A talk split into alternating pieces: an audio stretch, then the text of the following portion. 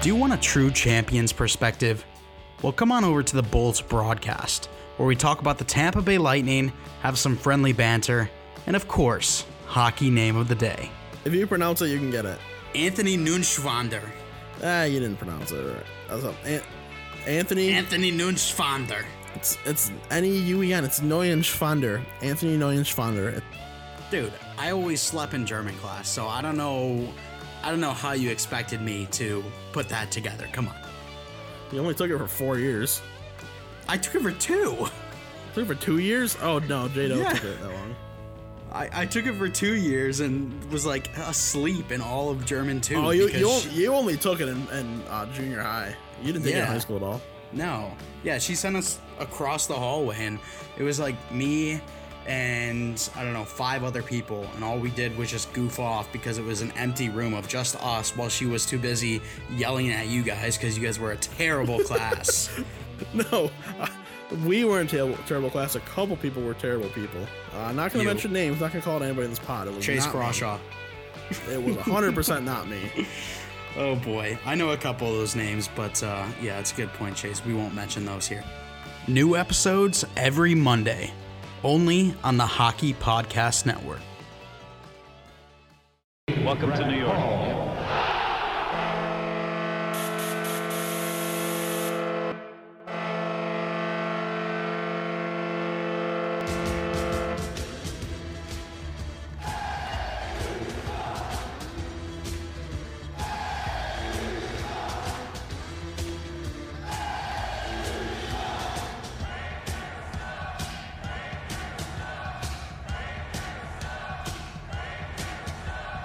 Attention fans, this is the Devil's State of Mind podcast, brought to you by the Hockey Podcast Network. Now here's your host, Neil Villapiano.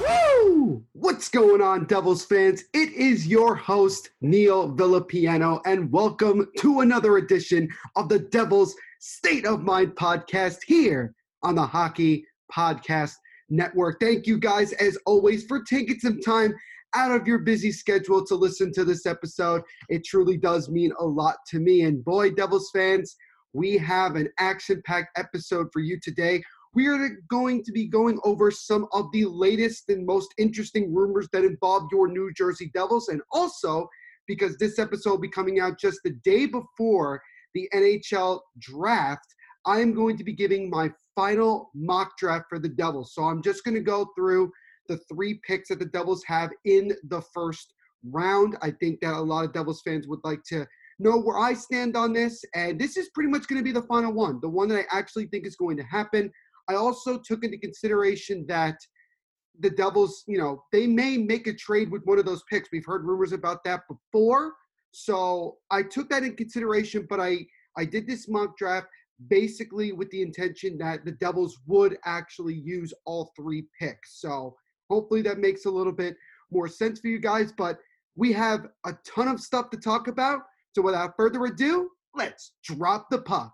So we're going to kick things off today with talking about some of the latest rumors and latest reports that involve the New Jersey Devils. We had some good ones last week, but I think this week things are really, really starting to pick up. And the first one that we're going to talk about is something that actually came up a couple months ago and it's been brought up once again because according to Jeff Marek of Sportsnet, he feels that Henrik Lundqvist going to the Devils is a possibility. Now, for those of you that don't know, Henrik Lundqvist was bought out of his contract this past Tuesday by the Rangers. He carried an $8.5 million salary cap hit and was scheduled to make $4.5 million with a $1 million signing bonus on the last year of a seven year, $59.5 million deal he signed back in 2013. So, this is a question that I think a lot of Devils fans are trying to get a definitive answer from. I think there's people that have opinions on both sides of this. Uh, I'm kind of on the fence with this because I look at it and I say, Lundqvist, I think, would be a solid backup option for Mackenzie Blackwood for a year. I think it would also help to just have a veteran presence like Henrik Lundqvist, a guy who is pretty much the definition of a professional. You know, playing in the biggest media market in the world in New York, playing for an historic original six franchise like the New York Rangers. You know, he he definitely understands what it takes to be a professional and act like one, and it could help create a really good culture within the young players on this team. And for some people, they might consider him to be a better veteran backup option than Cory Schneider. So let's kind of go through this a little bit. The first part, when it comes to why Henrik Lundqvist going to the Devils would make sense, is that it could make sense from a family standpoint. Lundqvist is, you know, basically lives in New York City. Uh, not sure where, obviously, and not going to stalk him or anything, but he does live in New York City, and it would be easy for him if he were to go to the Devils, where he may not have to move. He could just stay in New York and commute that way. I don't think that would be much of an issue for him. And his family can remain here, and his kids can continue to go to school here, and it would make sense. And you know, he doesn't have to move very much. This is why people when John Tavares was a free agent two years ago, why people were saying, oh, the Devils makes a lot of sense. He doesn't have to move very far, blah, blah, blah, blah, blah. Like it was stuff like that. And it's kind of the similar thing here. For Lundqvist, it would just make a lot of sense geographically. Um, and again, like I mentioned before, it would be a solid backup option for Mackenzie Blackwood. You know, we obviously, as Devils fans, want Mackenzie Blackwood to not have to play 60 plus games a year. We'd like him to play a good amount where he can develop correctly and also just have a reliable backup. And I think that's something that we've been lacking over the last couple of years with this team.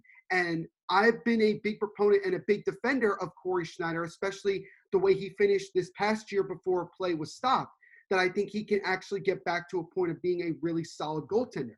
Now, speaking of Cory Schneider, he does have two years left on that contract he signed back in 2015, 2014, uh, the year after he got traded to the Devils. And he's making $6 million per year for the next two years. So he make about $12 million for the next two seasons. The Devils have been rumored to possibly buy him out and completely move on and get a different backup. If the Devils were to buy out Cory Schneider, then obviously that would open the door for someone like Henrik Lundqvist like if you want to continue to look at the veteran options, like someone I mentioned last week, Thomas Greiss, you know, guys like that. If you want to go really crazy and maybe you take, you know, Askarov in the draft, you know, he could be, you know, that that one A, that one B type of guy per se. You know, there are different options. The Devils might be a little bit fearful to buy Cory Schneider out because it's not like with Lundqvist where it wasn't going to cost them that much, and it was only the last year of his deal. For Corey, it's two more years. So obviously they're going to have to pay him still a, a decent amount for the next couple of years if they do decide to buy him out. I'm hearing less and less that that's going to happen, but crazier things, you know, crazier things have happened. So let's keep that in mind and let's let's just assume, right? Let's just assume that the Devils do decide to buy out Cory Schneider and they're looking at Henrik Lundqvist. I think the question simply is, would Lundqvist want to do it? Would he want to go to one of the Rangers' most hated rivals in the New Jersey Devils and really stir with them? I know a lot of Devils fans are half serious and, and mostly joking about, oh, let's get Henrik Lundqvist just to screw with Rangers fans.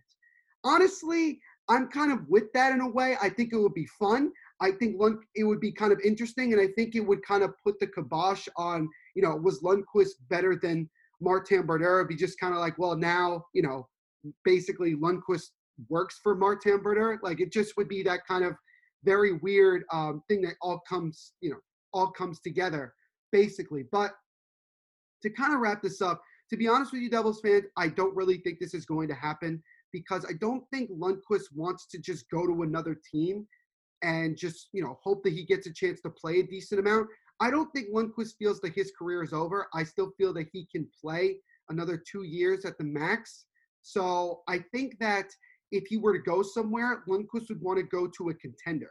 I think he would want to go somewhere where he could be a backup for a team that is going to try to make a run at a Stanley Cup. I heard people mention possibly the Colorado Avalanche. They may want to move on from Francouz or Hutchinson to kind of, you know, get somebody else to pair with with Grubauer. That's always possibility. I heard somebody mention the Vegas Golden Knights. I know that the Golden Knights a couple days ago, actually it was on Saturday morning, they signed Robin Lehner to a five-year deal. So the question is, is Marc-Andre Fleury's time in Vegas done? And if that is the case, then bringing in a veteran presence like Lundqvist, I think would be a good good fit for them. You know, and obviously they also mentioned the Washington Capitals as another team. You know, clearly, clearly, you know, Braden Holtby is not going to be back. Uh, Samsonov is going to be the number one, and they will need a solid backup. And getting a veteran presence like Henrik Lundqvist, I think, would be would be interesting. Uh, but speaking from the Devils' standpoint, the only way I could see this is a few things. One is that the Devils want to move on from Cory Schneider and just buy him out and try to get a veteran goaltender for a year or two. Another another thing is, does Lundqvist want to come play for the Devils? Would he be okay with going to a team that's probably not going to contend for the next couple of years? By the time the Devils get good, Lundqvist might already have just decided to hang him up anyway.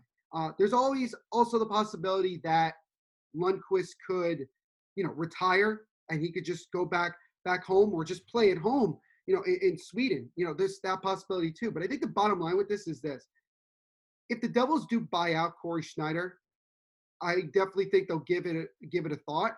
But I just don't see it being a possibility from more Lundqvist's standpoint. The Devils could really want him, but could Lundqvist want to go to the red and black?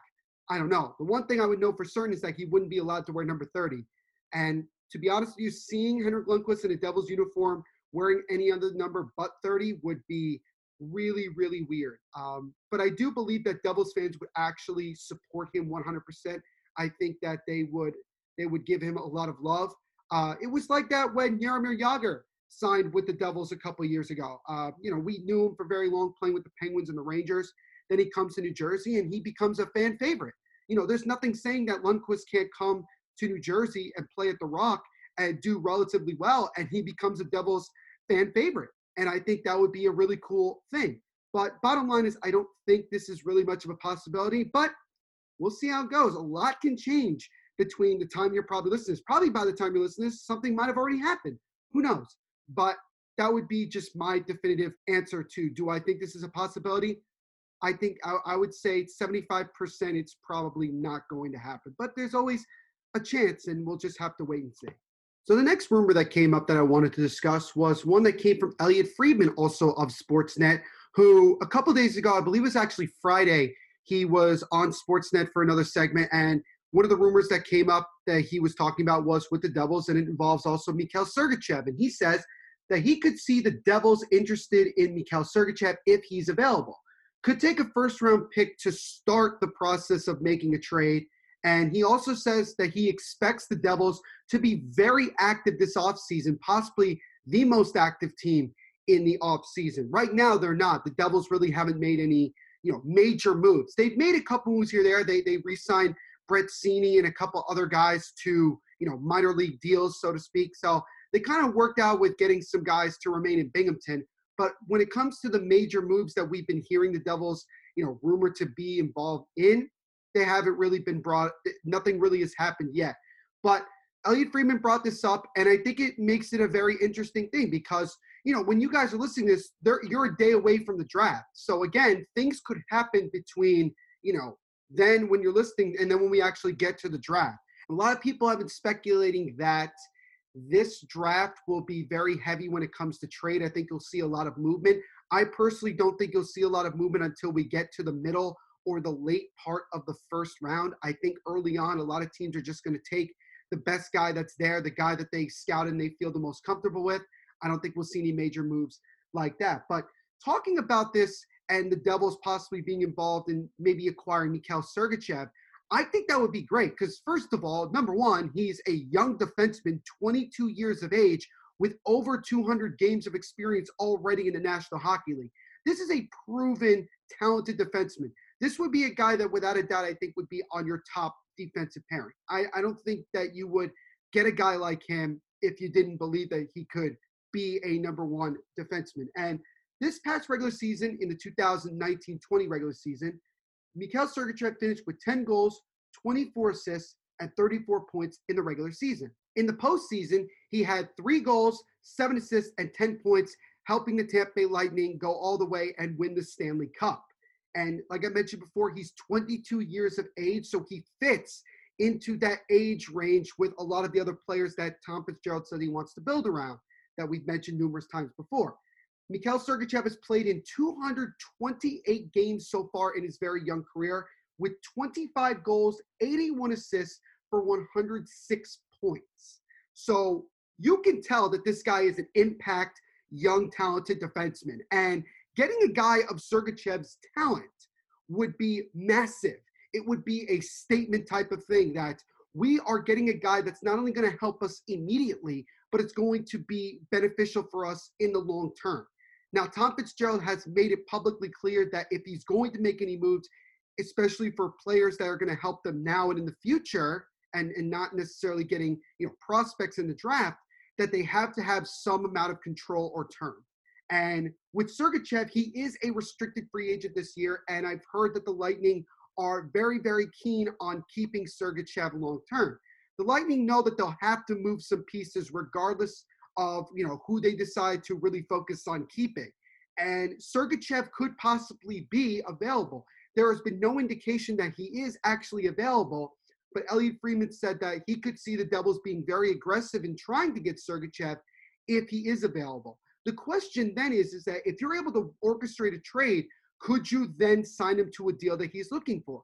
The answer to that is simply yes, because the Devils have $26 million in cap at the moment, and they can easily afford to give this guy what he wants. I don't know exactly what he's looking for, but I would imagine that he would want a substantial pay raise. I would imagine between five to six million dollars. Who knows? The Devils already are paying PK Subban, a defenseman, nine million dollars, so they could they could do that. I don't think the Devils would feel comfortable paying a huge amount of money for one defenseman, but it all just depends on what Sergachev would want and how the Devils could orchestrate it. Now, again, as I mentioned before, we still don't have that much word on what the Devils are going to do with Mackenzie Blackwood and Jesper Bratt. They are restricted free agents, and I know that the Devils want to sign them. I did hear a couple days ago that there were preliminary talks from the Devils with these guys, including Kyle Palmieri, about contracts. So clearly the Devils are trying to focus on that as well. So Tom Fitzgerald has a lot to focus on. And, you know, I'm sure he's going to probably go through the draft, get done with that, maybe go through the first couple days of free agency and then go from there. If Sergachev is available, I do expect the Devils to be aggressive when it comes to getting someone like him because he is a team need and he fits that age group. This would be probably the smartest move of the offseason if the Devils could make it work. So I would absolutely love it. I really would. I think it would be a great addition. Do I think it's going to happen? You know, over the last couple years, you know, especially during the Ray Shero era, the Devils were always rumored to get guys like this, but never really pulled the trigger. And you kind of wondered what exactly the reason for that was. Whether you want to say, oh, it's the ownership preventing the Devils from doing so, it's Shero himself not feeling comfortable making a move like that. Whatever you want to say is the reason, it just these things never materialize. So I don't I have a preconceived notion that this is probably not going to happen. It's an exciting situation to be in, no doubt, and it's exciting to be part of rumors like that because it makes you feel like maybe the Devils really are trying to make moves. But I've mentioned this before, just because the Devils are involved in rumors doesn't necessarily mean that they're actually going to make a move. And also, there are probably situations where Fitzgerald has called teams about certain players and tried to make a move or try to make a trade and it didn't work out, and we don't even know about it because not every analyst knows every single move that's happening. You know, sometimes they keep it very, very dark to the point where even the analysts don't really know what's going on. So there could be situations where the Devils have been trying to make moves and it just hasn't benefited them. We talked about it before here on the Devils State of Mind podcast that a couple weeks ago, when the Pittsburgh Penguins were able to reacquire Kasperi Kapanen from the Toronto Maple Leafs, that the Devils were one of the teams that Toronto was talking with. And it sounded like, from what we're hearing, that Tom Fitzgerald felt that the Maple Leafs were asking for too much, and Fitzgerald did not want to give up a lot of the future. So Fitzgerald clearly has given specific guidelines as to what he wants to do, how he wants to acquire talent for the future, and even for the present right now. And he's just going to follow that to a T. And I've said it before that that's what gets me very optimistic and very trustworthy of Tom Fitzgerald. I really do believe that he has the Devils' best interest at heart, both in the present and in the future. So I think that gives you another reason to feel the optimism that he gives all of us Devils fans. So the bottom line with this is I would absolutely love to acquire Mikhail Sergachev. He would be an impact player right away on our defense. He would be a guy that would be considered one of our top defensemen right away. 22 years of age. He's already won a Stanley Cup. He was a major contributor on a Stanley Cup winning team. So this guy has championship experience. This guy can be somewhat of a leader if you, you know, allow him to develop that way. Uh, a lot of Devils fans remember Sergachev from two years ago when he got into that big scuffle with Brian Boyle in the playoffs at the Prudential Center. That was a pretty crazy uh, situation, but I think he's matured a little bit more over the last couple of years, and it would be a welcoming move. I think there would be not a single Devils fan that would say, I didn't like that move. So I'm all for it if it's possible. But again, if he's not available, then there is then this whole rumor kind of doesn't mean very much. But if he is, I would expect the Devils to try to see if they can make a move. And it would probably have to require either the 18th or 20th overall pick. If the Lightning are asking for the seventh overall pick, I think the Devils should immediately hang up and just move on because the seventh overall pick is very key with regards to you know Fitzgerald making his first pick as the general manager of the Devils and making a statement right away. Unless the Devils get a deal that's just stupid not to take and it does fall the seventh overall pick, then I just don't see them making that move. So if we can get Sergachev for either the 18th or 20th pick, I'm not saying for both because that's an overpayment in my opinion. But if we get him for either the 18th or, or 20th overall pick and maybe a, a, a young player that, you know, we're willing to give up, you know, I think that'll work out.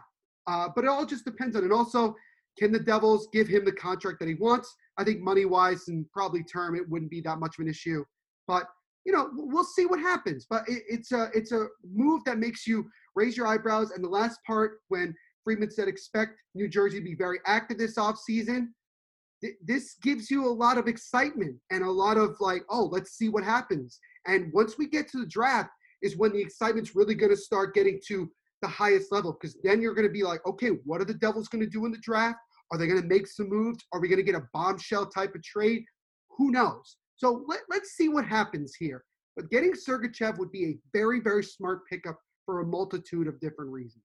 So the next rumor we're going to talk about this is this is not going to be that long because this one just kind of came really out of nowhere. A few days ago, uh, at the time of this recording, or the day that I'm recording this, a few days ago, which was probably this past Wednesday, Mike Morreale uh, wrote an article that the NHL actually took down from its social media, uh, where Mike Morreale was talking to Tom Fitzgerald, the GM of the Devils, about a guy like Alex Pietrangelo. And basically Tom Fitzgerald came out and said, look, you know, there is a possibility that we're going to look at him and we are certainly interested in bringing him in. Uh, it all would depend really on, you know, does, you know, does he fit what we're trying to do? Does it make sense? You know, Fitzgerald said he'd have to go to ownership, Harris and David Blitzer, and, and talk to them about it. Would Pietrangelo want to come to New Jersey? Would he be okay with being part of that process? You know, all these things. Look, we talked about Pietrangelo a few episodes ago, and I'll bring it up again. Alex Pietrangelo wants something like nine and a half, almost $10 million average annual value in his next payday. And the Devils, while they do have the money to do so, I, it just doesn't make sense. Pietrangelo is 30 years old, and by the time the Devils get to the point where we're really a playoff and eventual Stanley Cup contender, Pietrangelo will be almost in his mid 30s and will not be the same player that he is right now. Unless Pietrangelo would want to come to New Jersey on a three or four year deal where it works out, and by the time his skills start to decline, the Devils can kind of just move on from him. It just doesn't make a whole lot of sense. So I I understand it, and I like the fact that the Devils are involved in these type of big names because it gets you to think that you know, Fitzgerald is really trying to find a way to improve the team in all facets. And obviously, with the defense being the number one issue, getting a guy like Pietrangelo would be tremendous. And I've seen people talk about Pietrangelo to the Devils. And, you know, obviously, if he were to come here, he would be an immediate veteran presence. People would say you'd give him the captaincy right away. He would be that franchise type of player. Not, I mean, not necessarily franchise player, but the guy that everybody associates the Devils with. Um, it would be a surprise to not only the NHL but to Devils fans like myself, it would be like, say what? Like, and it's a dangerous move because, like I said, what he's asking for or what his agent is basically saying that Pietrangelo wants is just I don't it just doesn't work for where the Devils are right now. Now, if the Devils were more in a situation where they just needed that one big veteran talent to, you know, finally become a Stanley Cup contender, then okay, you make this move. But even if he wants nine and a half to ten million dollars average annual value for a guy who's now into his 30s, I just think that's not a risk worth taking. Taking, I really don't. I don't see it as it something that's going to work out. But it is interesting nonetheless the fact that you're putting his name in this, you know, in the Devils, you know, rumor mill, so to speak. But I've already been talking to a bunch of Devils fans and a bunch of Devils you know, media personnel, and a lot of us all agree that this this is not going to be. There's a lot of smoke to it. There's not a lot of uh, fire to this. I mean, there really isn't. It's it's a crazy rumor. Um, I would obviously I'd be okay with it if it was a three or four year deal that wasn't going to break the bank. Um, but you know, it's it just doesn't seem likely that Pietrangelo would want to do that. If he were to come to the Devils on a one year deal, I'd still wouldn't like it because I'd say, well, what's the point? You know, if he comes in and, and has a really good season, do we then want to feel comfortable paying him a crap load of money when he's 31? I mean, like there is no, I don't see this working out. So my thing is that Alex Pietrangelo is a great player, tremendous defenseman, would 100% make our defense a lot better right away. But when it regards to the long term, and you're constantly talking about building this team, you know, with Nico and Jack Hughes and those guys, and saying things like, you know, when Jack Hughes and Nico Hischier blossom, is when the Devils will become a playoff slash Stanley Cup contender. Adding Alex Pietrangelo, I don't think would be the smart option at this moment he would be a guy that if, like I said, if the Devils were already a Stanley Cup contender and adding him would be the final piece to a Stanley Cup puzzle, okay. But I just don't see it as a, as a very likely possibility. But it was something that I wanted to mention to kind of keep uh, kind of keep the rumor mill going as much as possible, uh, especially that we're only a few days away from the NHL draft. So there's this one, but I just don't see it as a likely possibility that much. So the next bit of information I wanted to share with you guys is something that I actually got from one of my good friends, Sean Harrington. Uh, he sent this to me from a article that was written by Craig Custance of The Athletic. He's NHL editor-in-chief. Uh, basically, he came out and he had a he had two or three points usually about every single team that has been in a rumor, you know, or in a bunch of rumors throughout the offseason. And one of them was the Devils. And this is what he had to say about the Devils. Agents looking for a payday and teams looking to move contracts have identified New Jersey as a potential landing spot. The Devils have plenty of salary cap space and a GM in Tom Fitzgerald willing to deal.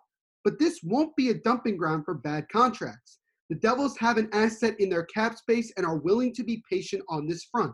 They also want to win and provide a positive environment for young players Nico Hischier and Jack Hughes. But for contenders looking to move quality players to clear space to make changes, the Devils are a definite option. So, pretty much, this is what we have come to expect from Tom Fitzgerald throughout the entire offseason. Th- these are things that he has said from the get go when he officially got hired as the general manager of this team. He pretty much was like, look, we have all these different ways that we can improve this team. We have salary cap, we have three first round picks, we have the ability to make trades with teams that need to, you know, move quality players in order to have more salary cap space. There's all these different moves. But Tom Fitzgerald also made it clear that he's just not going to take bad contracts to please the masses. So, an example of that would be something like, oh, the Devils would have to take, you know, Loui Eriksson's really, really bad contract. And, and let's be honest, it's a really, really bad contract for I don't know, Brock Boeser, right? And a lot of Devils fans might come at me and say, but it's Brock Boeser. You know, we, we need to get a player like him. I understand that. But Tom Fitzgerald, because I'm speaking from what I'm reading and what I've heard from Tom Fitzgerald himself, he's just not going to do that. He's not going to just do that, you know, just to get in, get a talented player like that. And I've mentioned some other guys that the Devils could go after that wouldn't necessarily, it wouldn't be a salary dump situation they could get a quality player without having to give up very much or, you know, without having to take on a whole lot. and kill your cap space. Tom Fitzgerald is approaching this whole situation, this whole offseason with the mindset of he is going to make sure that every deal he definitively makes is the one that works best for the organization moving forward. Because he constantly is looking towards the future. He wants Jack Hughes and Nico Hischier to be the forefront of this rebuild. He wants this team to rally around those two guys. You have two elite franchise centermen on your team. It's it's great to have one, but we have two, and that's really really big for us. Tom Fitzgerald is coming in, you know, in a better situation than when Ray Shero came to this team.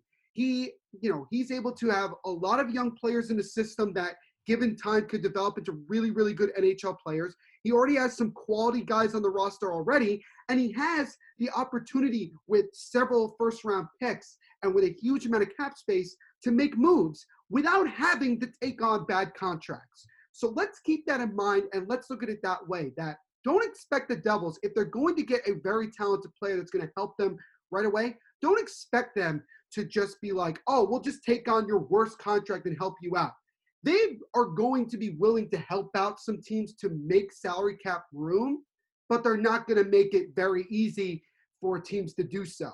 So let's use let's use the Mikhail Sergachev example that I we, you know rumor that we were talking about before. The Lightning would move Sergachev in, in order to you know get cap space to get other guys signed or brought in, whatever they want to do. The Devils are not going to take one of the other bad contracts on that team to acquire Sergachev. They're going to say to Tampa Bay, look, we're going to give you this, and you're only going to give us Sergachev. You're not getting anything else. Like, we'll just take that stress off of your hands, but we're not taking a bad contract. I don't know who exactly has bad contracts on the Tampa Bay Lightning. I don't know for a fact, but this is just an example that I'm going to use. Brock Boeser, like I just mentioned before, is another example, and, and anyone else you know, the Devils are not just going to get an elite player and then also have to take on a bad contract. I know that that can seem a little bit unrealistic, but it shows that Fitzgerald is putting his foot down and he's not just going to allow someone to try to take advantage of him just because he has this much room with his team. So keep that in mind when the Devils are possibly making moves or when they do make a move. Because I don't think the Devils are just going to be involved in all these rumors and everybody saying expect them to be busy and then not do anything. Like this team needs a lot of improvement even for just next season. So expect the Devils to be busy, but don't expect them to have to take on someone's really bad contract unless it makes total 100% sense right away. But from what I'm reading, what I just read for you right now from The Athletic and what I'm hearing, it just doesn't seem like the Devils are willing to just take on someone's bad contract. It's not a place where teams can just call them and just dump all of their bad contracts away. That's the way he's looking at it. Fitzgerald's like, hey, I'm open for business. I'm willing to make deals, but I'm not just going to allow you to give me anybody. I'm going to be specific on what I want, and we're going to make a deal work. And if you don't like it, then fine. I'll just work with someone else. And that's how he's going to approach it. What it shows once again is that Tom Fitzgerald is very honest, is very blunt about where this team is and what he wants because he has a vision for what he wants to see this team be. And you can see it already with what he's put out there in the open. We have not come to expect from the Devils as fans to be as open about what they're looking for. Usually, especially when Lou Lamoriello was still the general manager, it was very, very quiet. And Lou's doing it right now with the New York Islanders. We don't really know exactly what they're doing, and Islanders fans are learning this for the first time. This is what this is what Lou's always been about. He's very quiet about you know the team making moves. He's going to make moves. You're just not going to hear about them. He's not going to make it public that he's trying to get certain people.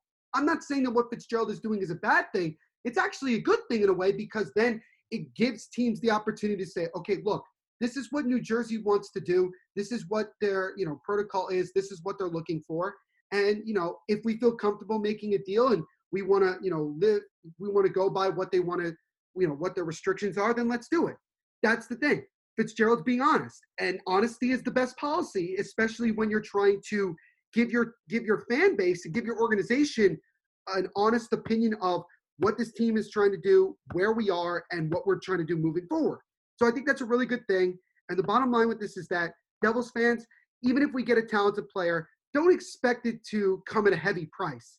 I think the Devils, whoever they get, if they get a big name player or if they don't, or if they get some quality NHL players, don't don't be surprised if the Devils don't have to give up a whole lot for these guys. There are they have the advantage in, in all these negotiations because they have the most salary cap of any team going into the offseason or already in the offseason. So now that every single team is focused on the draft, focused on the offseason, you know, now it's time to really get serious about these moves. So let's see what happens. But don't expect the Devils to make a, you know, don't expect them to have to give up a whole lot and don't expect them to have to take on someone's really bad contract in order to get a player that's going to help this team now and certainly in the future. The last bit of news that I wanted to share with you Devils fans here today is something you probably most of you already know by this point, but if you don't, I'll share it with you anyway. And that is Tom Fitzgerald spoke to the media on Friday evening prior to the NHL draft. He was, you know, they they asked him a bunch of questions about, you know, what his plan is going into the draft, what it's going to be like in the draft room, and if there was any news with regards to the team that he needed to share with the media. And he did share a bit of news that is interesting. He did announce that Alain Nasreddine will return as an assistant coach under Lindy Ruff. This is something that we already kind of knew. Uh, I know NJ.com had kind of put it out there that it was pretty much for certain that Nasreddine was going to come back and that he wanted to come back. Uh, and I give him a ton of credit. Uh, the Fitzgerald says he's he sees this guy as somebody that could, you know, be you know is a familiar face for a lot of the Devils players that are on the team right now, and could certainly help in what Lindy Ruff is trying to do. And, and Ruff made it public that he really likes Nasreddine and wants to keep him on.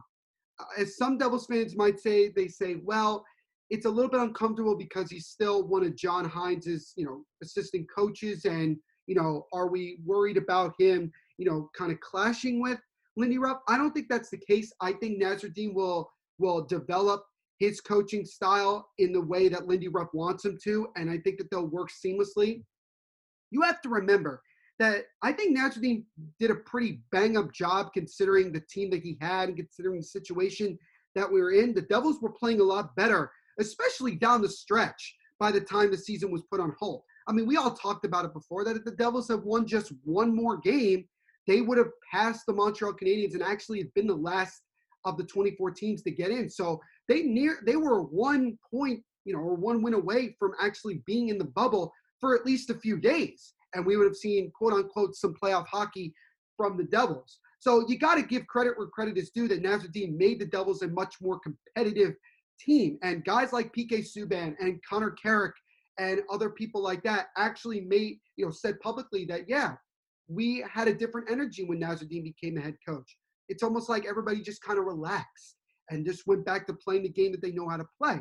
And I do agree that they played better, they played more competitively. And if they can build off of that, that's just going to help this team moving forward without question. But Nasreddine will return as an assistant coach. I think most likely considering that Mark Recchi has been brought on to pretty much do the same role that he did in Pittsburgh, which is in charge of the power play and the offense, that Nasreddine will be more focused on the penalty kill and working from there, which is something that he was kind of focused on when he was working with John Hynes. So he's pretty much going back to the same role that he was in before he became the interim head coach. Fitzgerald also said that he offered Mike Grier, who was one of the other assistants on the Devils staff, to come back. Uh, I don't know if it was to be an assistant or in some other capacity, but Mike Grier did decline it and he wanted to be closer to his family and be a dad. So totally reasonable, totally understand. Um, not much to say about Mike Grier, uh, considering that he also was a John Hynes assistant. You know, I think a lot of Devils fans would are, are more, you know, like let's just kind of move on from those guys and get a completely different coaching staff. And for the most part, it's pretty different. I mean, we do have Lindy Ruff as the head coach. Mark Recchi came in as an assistant, but you know, we, we still have Nasreddine. But I also did hear that Rick Kowalsky is still involved with the Devils, just in a different aspect. I think he's going to be more involved with Binghamton and the minor league team, like he was when he was the head coach of the Binghamton Devils before he became an assistant with John Hynes. Um, and also, Fitzgerald said the team is still looking for another assistant because they do need another one, possibly more of a guy that's going to work with the defenseman. And they still need a goalie coach because they did let go of Melanson. Now, some people are talking about, you know, Sergei Gonchar, another former Pittsburgh Penguins assistant, uh, could very well be a candidate. It all just depends on, you know, who Lindy Ruff and Fitzgerald vibe with the most. Be interested to see who the goalie coach could be. I know that um, Terreri right now is the head is the assistant is the goalie coach with the New York Islanders. I would obviously love to see him come back because I, you know, I knew he was very good, and you know, Martin Brodeur would would say the same because he was his goalie coach for several years towards the end of his career. But it'll be interesting to see what the Devils do. We definitely know for a fact that within the next two three weeks we'll probably get an answer for both of those. So let's keep that in mind. Uh, fun fact: talking about former Devils, uh, actually John Madden uh, is now an assistant coach with the San Jose Sharks. He's going to be under Bob Boughner in San Jose. So, congratulations to him. Um, you know, somebody did bring up the fact that could Larry Robinson come back as an assistant? Possibly, but I think at this point in in his life, he might just want to, you know, kind of stay away from hockey. But you never know. He was on the Devil's Main podcast a couple weeks ago. Um, but you know, it's a possibility. I would certainly be, you know, for it. Um, you know, there's other guys out there. You know, Adam Oates, who was an assistant with the Devils before. If he still wants to coach, he could certainly, you know, bring that. People said Scott Stevens, you know, or you know, someone like that. I would be totally for it. But it all just depends on, you know, what Lindy Ruff and Fitzgerald are looking for, and uh, it'll be interesting to see who else they bring in. There's a lot of moves that the Devils still need to make, but this was something that Fitzgerald wanted to make public and go from there. So that's pretty much it for this part of the the podcast when it comes to talking about Devils rumors and also just news and notes, uh, most up to date news that you need from the New Jersey Devils. Okay, ladies and gentlemen, it is now time for the second part of this week's Devils State of Mind podcast. And of course, because this is coming out just before the NHL draft, I am now going to give you my final mock draft for who I see the Devils taking at picks 7, 18, and 20. I know a lot of you Devils fans are very much intrigued, particularly with the first round, considering the fact that the Devils have been rumored to maybe move one of those other two picks, 18 and 20. Not really the, the seventh overall pick. I think that's, you know, most likely that the Devils will take a player at number seven. But we are going to pretend that the Devils are not going to move either one of those picks. And we are going to, and I'm going to say who I think the Devils will take at the seventh overall pick, the 18th, and the 20th. So let's jump right into it with the seventh overall pick. And with the seventh overall pick, the Devils are going to continue a trend of getting as many Ottawa 67s as possible to the point where I think the Ottawa 67s will become a farm team for the New Jersey Devils. The Devils will select with the seventh overall pick the Austrian center Marco Rossi. That's right. Marco Rossi will also make history as being the highest drafted Austrian born player. So the Devils are known for making history with some of their first round picks. A couple years ago, when they drafted Nico Hischier, he became the first Swiss born player to be drafted number one overall. And the Devils will make more history by taking Marco Rossi with the seventh overall pick. Some people have said, well, there's a good chance he might be taken right before then. But just by looking at a lot of the other mock drafts and just hearing from a lot of people, I think there is a consensus that there is a really good chance that Rossi could be there at number seven, primarily because people want to criticize him about his size. He's five foot nine. You know who else is five foot nine? Brayden Point, who ironically also is Marco Rossi's favorite player in the NHL right now. So that tells you a lot.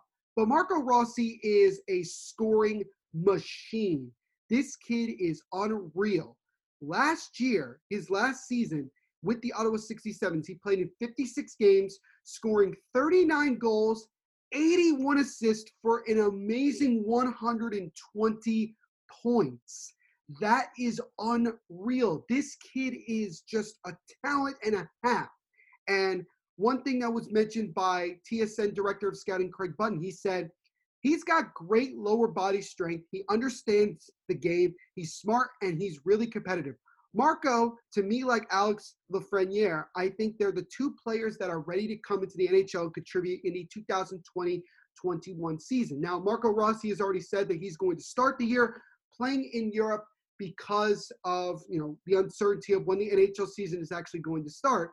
But Rossi did say publicly that whenever the NHL season started, he would be more than happy to come and get into training camp and compete. And because Rossi is on the older side, being nine, being you know 18, going on 19 years of age, he will have a legitimate shot of making the Devils roster, especially on the bottom six. What makes Marco Rossi arguably the one of the best talents, one of the top five talents in the in the NHL draft this year is simply this. Marco Rossi, we all know he can shoot the puck. But one thing that he does that a lot of other players don't do, he goes into those dirty areas and he grinds for every single point. He earned, without a doubt, every single one of those 120 points that he scored this year. This kid has unbelievable speed, arguably the second fastest player in the draft. I can also make the argument that he might be a little bit faster than Lafreniere. This kid is tremendous. And I want to read something real quick from the Devils website, which is part of their Road to the Draft, um, you know, segment on, you know, the uh, basically profile of Marco Rossi. I want to read a, a little snippet because I thought this was really interesting. Marco Rossi is a player all hockey fans should expect to follow for years to come. Craig Button, TSN's director of scouting, believes that Rossi is one of two players that could play next season in the NHL. The other player Button believes is ready, Alex Lafreniere, who's expected to go first overall in this year's draft. So a lot of people are saying, even Craig Button, that Marco Rossi will be one of those players in the first round that I think will have a legitimate shot of making an NHL roster wherever he goes. And I think considering the Devils want to continue to remain young and are going to have some spots open, especially on the bottom six, Marco Rossi could definitely be there. And you could add another really talented elite centerman to a team with already two franchise centermen there in Nico Hischier and Jack Hughes. But this kid, the more that I watch him and the more that I hear about him and the interviews that he's done, the more excited I get because this kid is mature beyond his age. He's considered to be a leader in the in the locker room, and I almost guarantee you that Tom Fitzgerald has spoken to every single prospect the Devils have that has played with Marco Rossi on the Ottawa 67s and has said, What can you tell me about him? So I think more than any other team in the top 10, the Devils have the most information and the most understanding of Marco Rossi because they have players that have played with him. And the fact that he put up nearly 40 goals and over 80 assists and put up well over 100 points is incredible. It's an average of 2.14 points per game. The fact that he's scoring multiple points a game is something that just salivates Devils fans like myself. It gets us very excited about a guy like that. And I think one of the reasons that he could drop to the Devils is primarily, like I mentioned before, his size. But you know what? Size means nothing to me in the NHL. It really doesn't because we've seen a lot of great players like that. And I've said this before and I'll say it again. I think that Marco Rossi could be a better version of a guy like Martin St. Louis, who's a Hall of Famer. That's how good I think Marco Rossi can become. And I think if the Devils are there at seven and he's there, the Devils should not hesitate one bit, not wait a minute or two to see if a trade comes in. You draft Marco Rossi and you get going. And I don't think there will really be any Devils fan out there that is going to be upset with this pick. You really would have to do something crazy for Devils fans to really get upset at Tom Fitzgerald. I think regardless of who the Devils take, Devils fans will be happy. But Marco Rossi to me is going to be the guy that really is going to get Devils fans excited. And I think he's going to be a star that, if developed correctly, is just going to take off and be a really big contributor to this Devils team going into the future. So, in my opinion, and at my pick, I'm going to go at number seven. The Devils will take Marco Rossi, the centerman from the Ottawa 67.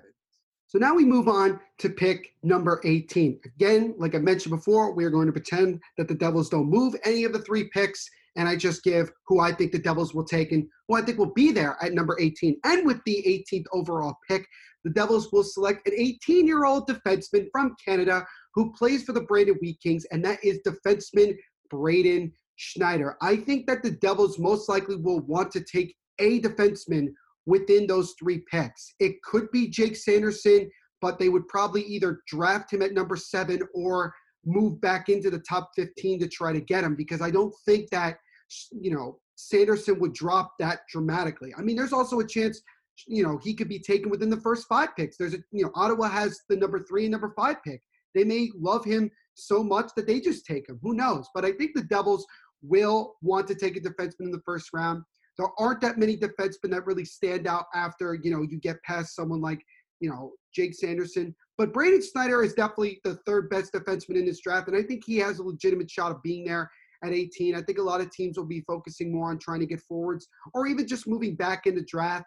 So I think the Devils will want to walk out of the first round with a defenseman to, you know, help their own cause out and probably appease the masses of Devils fans that say we need to draft a defenseman, we need to improve our defense, you know, blah, blah, blah, blah, blah. First of all, Braden Schneider would definitely not be a guy that I think the Devils would want to have him come and play in the NHL right away. They may invite him to training camp, you know, kind of like what they did with Ty Smith a few years ago and see what they got in him right away. But I think, you know, early on, we're going to see him play more in juniors. But I do think this is a guy that could be a very solid pick.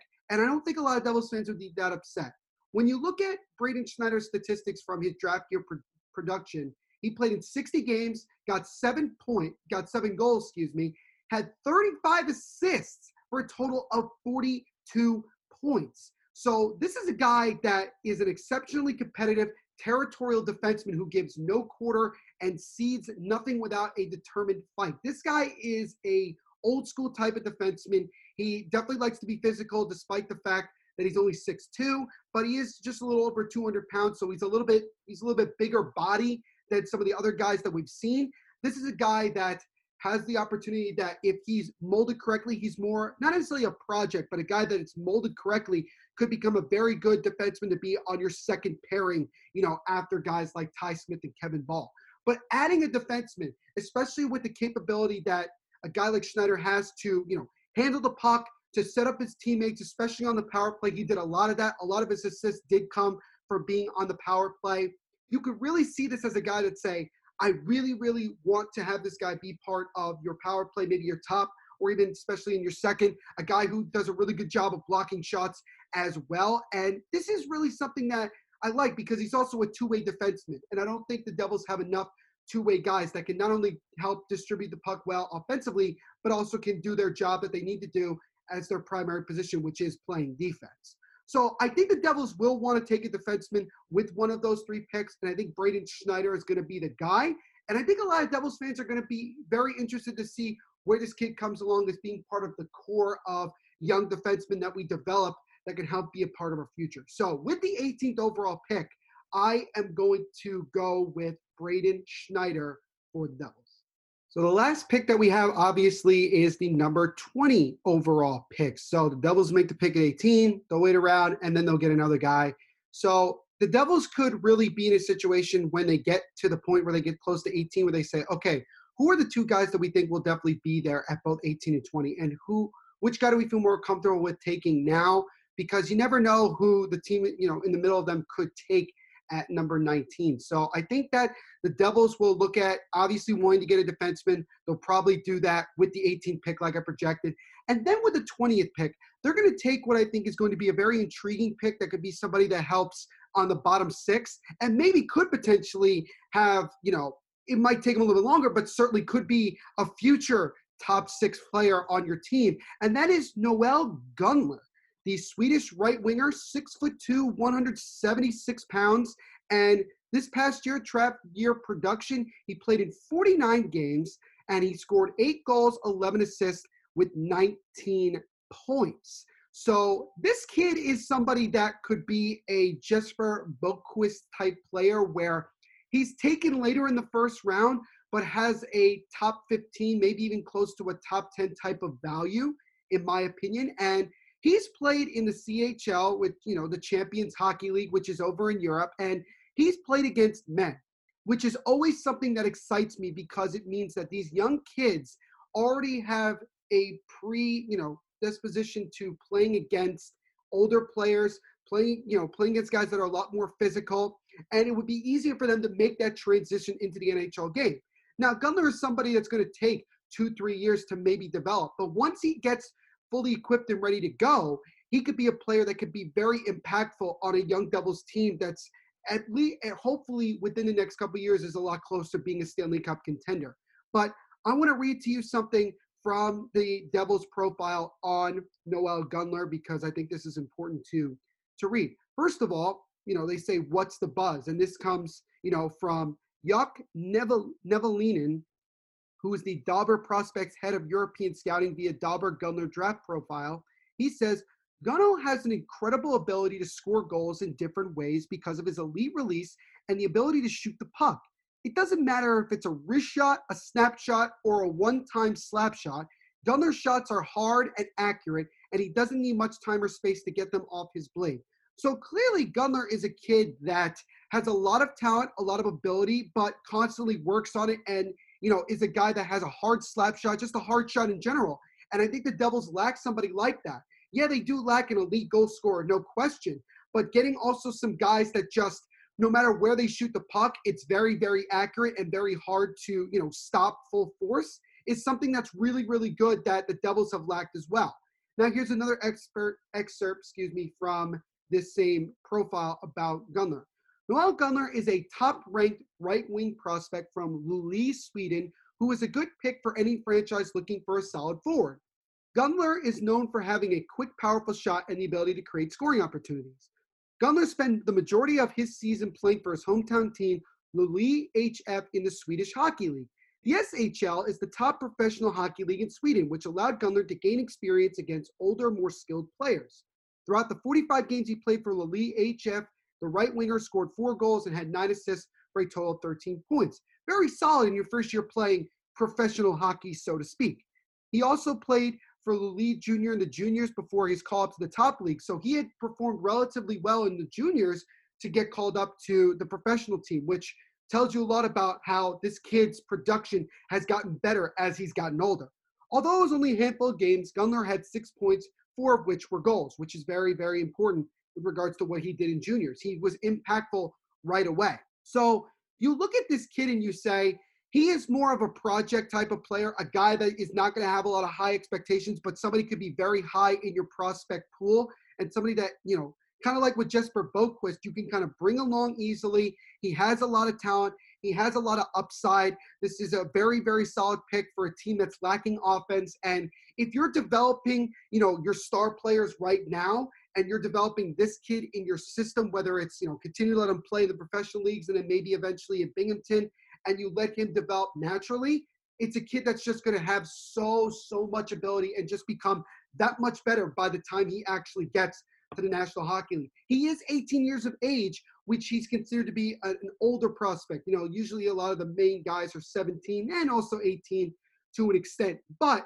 when I look at Gunnar, I look at a kid that, you know, could be a steal in the late round of the first round. So if the Devils were to keep that pick and Gunnar's there, I think that would be a really, really solid pick. So if the Devils could get Marco Rossi, Schneider, and Gunnar with those three picks, and I'm not saying that this is going to happen, but if they can get those three, I consider that to be almost an A plus draft for them already. And we and the Devils have a lot of picks after the first round as well. So the Devils could still get talent throughout the rest of this draft. But if they start off the draft getting these three guys, that is going to be one hell of a start for Tom Fitzgerald in his era being the general manager of this team. So getting guys, so Marco Rossi, I have at seven. I have Schneider at number 18, and then Gunnar at number 20. And that is my final official mock draft for the first round for the New Jersey Devils. And on that note, that'll wrap it up for this edition of the Devil's State of Mind podcast. Thank you guys so much for taking some time again to check this episode out. I greatly appreciate it. What do you guys think? Do you believe any of the rumors that the Devils are involved in? Uh, what are your guys' mock drafts? Who do you think the Devils will take? Will they make moves with the 18th to 20th pick? Will they not? If so, who will they take? Let me know on Twitter at Devils State, also on Instagram at Devils State of Mind. I would love to hear from you guys, the fans, because this podcast is not just, you know, for me to entertain you. It's a collaborative thing between myself and you Devils fans. We're all in this together. So please let me know. I would greatly appreciate. If you want to check out more of the Devil's State of Mind podcast, here's what you do. You go anywhere you listen to podcasts. So whether that's iTunes, SoundCloud, Spotify, Google Podcasts, wherever you listen to podcasts, just search Hockey Podcast Network or Devil's State of Mind, and you will see all the episodes that we post. We post new episodes of this podcast every single Monday. So every Monday, you get a new episode of the Devil's State of Mind talking about the most up to date news for your New Jersey Devils. And you can also check out all the other team based podcasts and just great hockey podcasts in general on the HPN. We have a website, hockeypodcastnetwork.org, where there you could just go to any single one of the team based podcasts that we have. Trust me, you if you if you love this podcast and you love listening to me and the personality that I have, you're gonna love all the other podcasts that we have on this network. I, I promise you. We have just some great people with tremendous personality and so much insight we get great guests that come on. Please go check those out as well. We would all certainly and greatly appreciate it. I mentioned before already, you can follow the Devils State of Mind podcast on Twitter at Devils State, on Instagram at Devils State of Mind, and also on Facebook as well at Devil State of Mind. And on all three of those, you can stay up to date when I post the new episodes of this podcast. And also, there is a link to the website at Devil's State of Mind where you can bookmark it so you can stay up to date as well to see the new episodes that we post. So I give you many different ways you can stay up to date with this podcast. So again, please go check out the Devil State of Mind podcast. As I always promote here, we you know new episodes every single Monday. You want to listen to me talk more about what goes on in the world of sports, not just in hockey, you can check me out on the Mofobo Network podcast, which is my own podcast that we post new episodes every Tuesday and Thursday on both Anchor and Spotify. M O F O B O Network podcast, and you'll find it. We talk about all the most up to date topics going on in the world of sports. I also have a YouTube channel, Mofobo Network Presents, spelled the same way. We're just like on the podcast, a new video every single Wednesday talking about different interesting topics going on. So between Tuesday and Thursday of every week, you get my sports podcast and YouTube channel. So please go support me on there as well. We have a Facebook page, just like Devil State of Mind, where you can stay up to date with the new podcast episodes as well as new YouTube videos. So please go check that out as well. And you can follow me to stay up to date with those on my personal Twitter at T H E N V P S H O W and my personal Instagram at NVPQB11. And last but certainly not least, go check out my book right now on Amazon and also Barnes and Noble titled JETS Pain, Pain, Pain, which is about the pain and suffering of being a Jets fan. And folks, I got to tell you that the Jets continue to emphasize, you know, what my book really is all about and why they are the way that they are, especially with the way they've started this season. Because, oh boy, it's been uh, it's been interesting through the first four weeks for them, no question about it. But please go check it out. It's about all the painful memories, painful games, you know, painful player decisions. And if you want to just learn more about why the Jets franchise has been the way it's been since they last won their only Super Bowl, please go check that book out. It's available for hardcover and ebook for the price of 1969. And you probably guessed why I chose that specific price. So if you're a Jets fan, a football fan, if you know someone who's one of those, or if you just want to support me, please go check it out again on Barnes and Noble and also on Amazon. J E T S Pain, Pain, Pain. Once again, my name is Neil Villapiano. Thank you for checking out this edition of the Devil's State of Mind podcast, and we will see you in the next episode. Everyone, continue to be the awesome people that you are. Continue to support this great team. And trust me, folks, Devils hockey is going to be back sooner than you think. I know it seems like a long way from now, but it's going to be back. The future is very bright. It's a great time to be a Devils fan. So thank you to everyone who listened today and rock on. Woo!